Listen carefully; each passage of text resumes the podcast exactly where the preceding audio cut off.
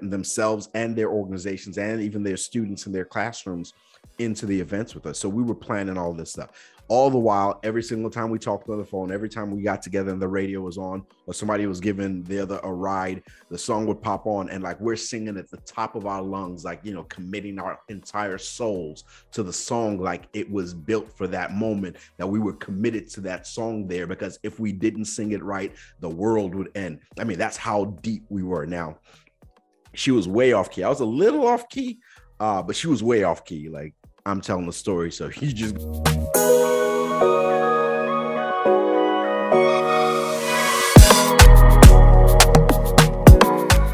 Hello, and welcome to another episode of Music and Nostalgia, where we share with you some of the songs that take us to a beautiful place or a magical place or wherever else it is that it takes us in our lives.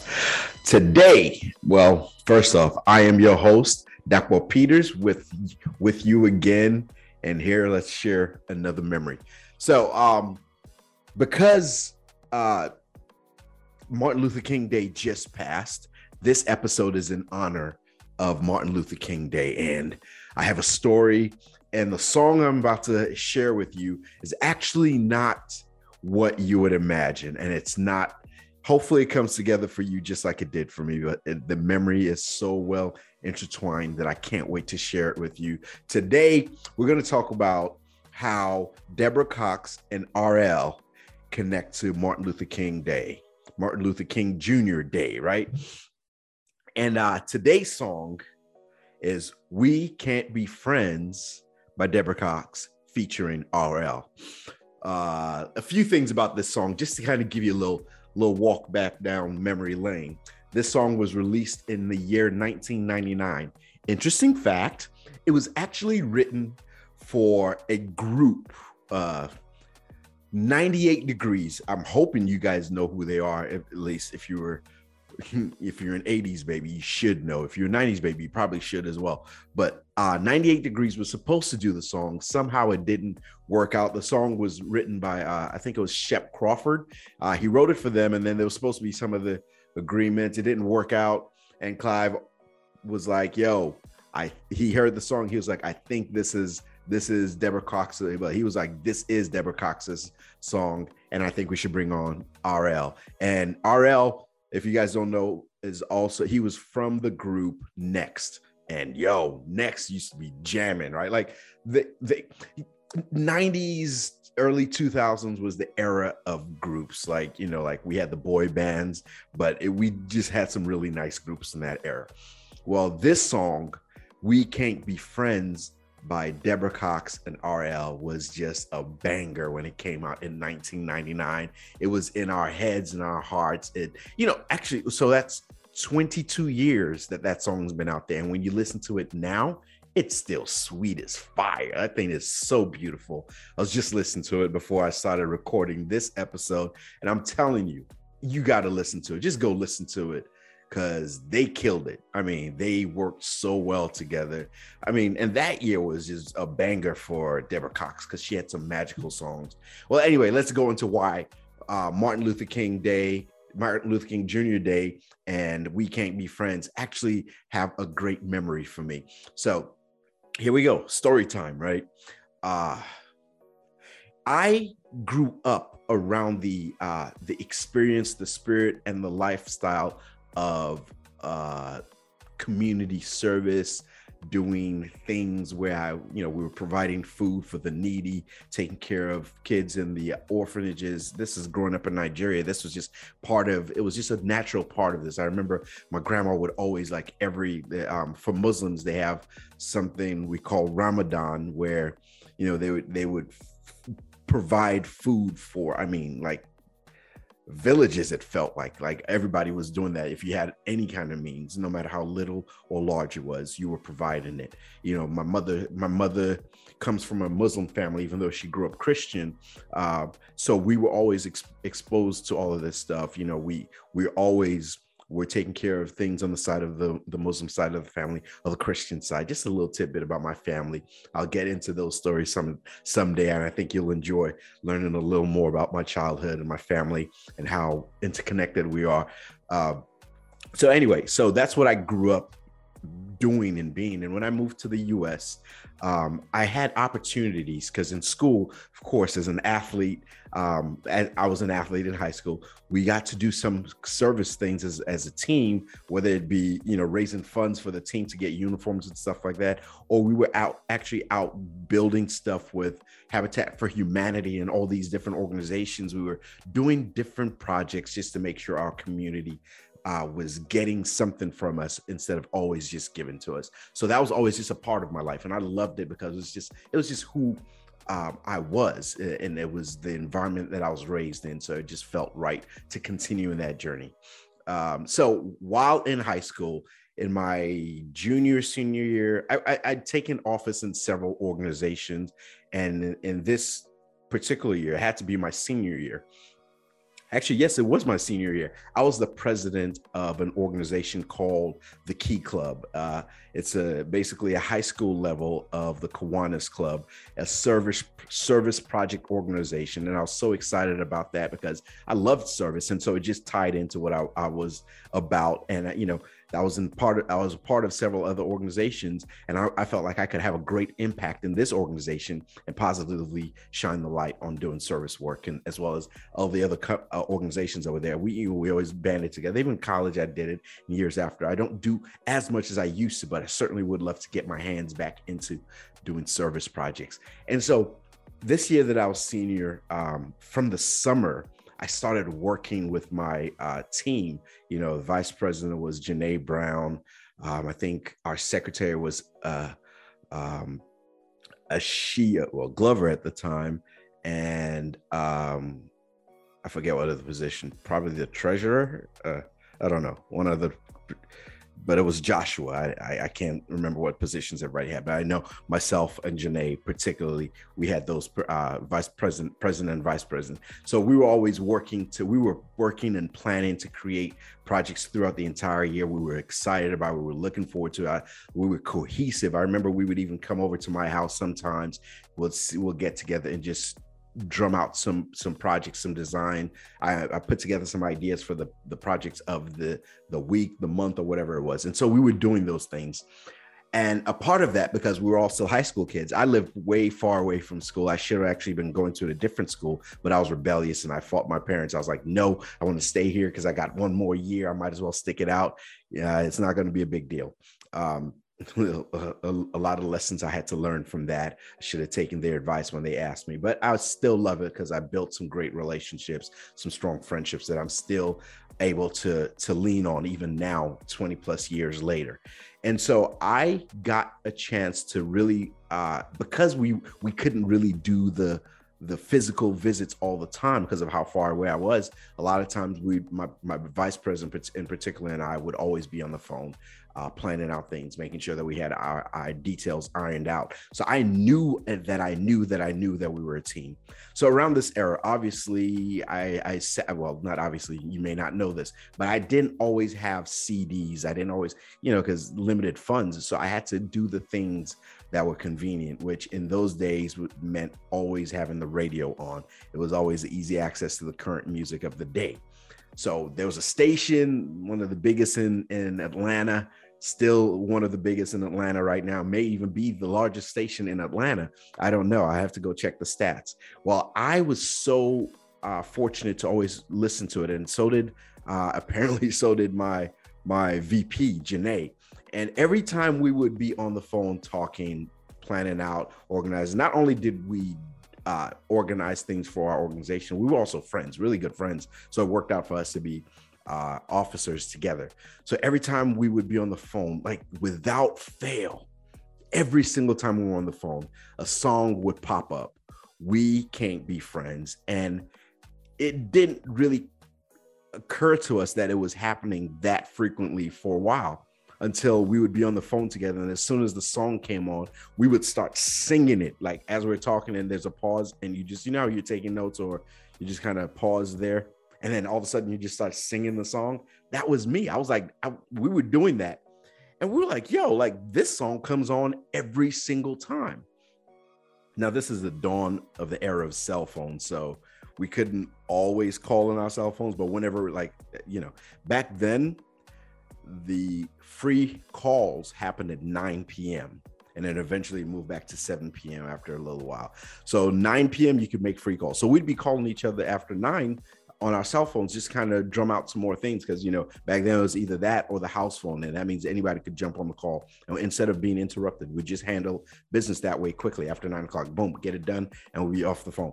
So that was just a natural part. So every single time with that, we would be uh, on the phone together, that song would come on. It became such a running joke between us that if one of us heard the song just randomly, like we're out somewhere, we, we wouldn't mind wasting a couple of minutes on our on our daytime minutes to pick up the phone and call each other. You know, it's funny. Like folks don't even that's not even a factor. Like most of our phone, all of our phones are unlimited minutes now. It's a different world. I promise you. Like, just think back. That was just two decades ago that you had to watch the minutes before the hour before you call. Uh, sidebar. so as we were doing that, like if we heard the song, we intentionally call each other and just boom. And folks around us started to uh, identify the fact that when that song come on came on, we would look at each other, we would interact with each other and crack up, like just have a field day. And it got to a point where we'd even we picked our parts. So I was RL, she was Deborah Cox, and we would just sing that thing out like we had been plotting and planning this out. It it went so it went so long and strong that folks started to think that maybe there was something going on between us because of how much we were on the phone with each other, how much we were interacting with each other. I mean, we'd set people straight like, nah, we're like we were legit good friends. And there was nothing else going. There was never any intent intention. You know, I think she would claim that I bullied her, and we never happened. Like I was just that nice guy. I was, you know, I just was that guy. I, you know, I wasn't bullying anybody. I wasn't, you know, we were friends. But anyway, you know how people be talking. so it, it, it, anyway, to why it ties into Martin Luther King Day, right? So part of what we were doing, um, uh, in during the Christmas holidays, we were planning for a big project to get as many students from our school to participate with us in the Martin Luther King Day events, service events that were going on all over the city. So we planned to go into the city, like into Atlanta, which was a bit of a distance from Decatur or Stone Mountain, where I was living, to go in, do some service work, and get our hands dirty. Wherever there was there were projects, we had already picked out a few things, and so we had designed projects so that we could get as many people to those events. And that was the plan. We were working it out. Um, come come through January, we're plotting everything. We're having club meetings. We're inviting other clubs to participate with us. We're we're talking to teachers on campus so that they can all participate and plug their them, themselves and their organizations and even their students in their classrooms into the events with us. So we were planning all this stuff. All the while, every single time we talked on the phone, every time we got together and the radio was on, or somebody was giving the other a ride, the song would pop on, and like we're singing at the top of our lungs, like you know, committing our entire souls to the song, like it was built for that moment, that we were committed to that song there, because if we didn't sing it right, the world would end. I mean, that's how deep we were now. She was way off key. I was a little off key, uh, but she was way off key. Like I'm telling the story, so you just gonna have to take my word for it. So that was how we uh, we interacted with that song. So the day of Martin Luther King Day, that was a Monday. We were off of school, so that morning we hurried and we planned it out already that we would meet in um, meet at one of the train stations and ride in to the city, and there we would do the project. So that was it. Boom, we made the plans, uh, and we had what seemed like twenty something students that said yes, we commit to doing this and we were excited about it. We got to the train station it was like six of us.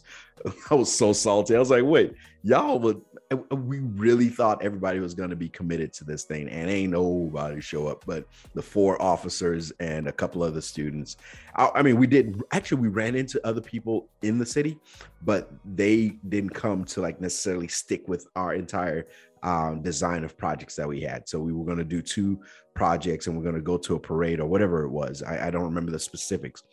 But as we're riding the train, as we're going about, it seemed like that song didn't have to play because it played so much in our regular lives that we heard it and we would just start singing it, cracking up on on the train. Folks would be looking at us like, I think they lost their marbles.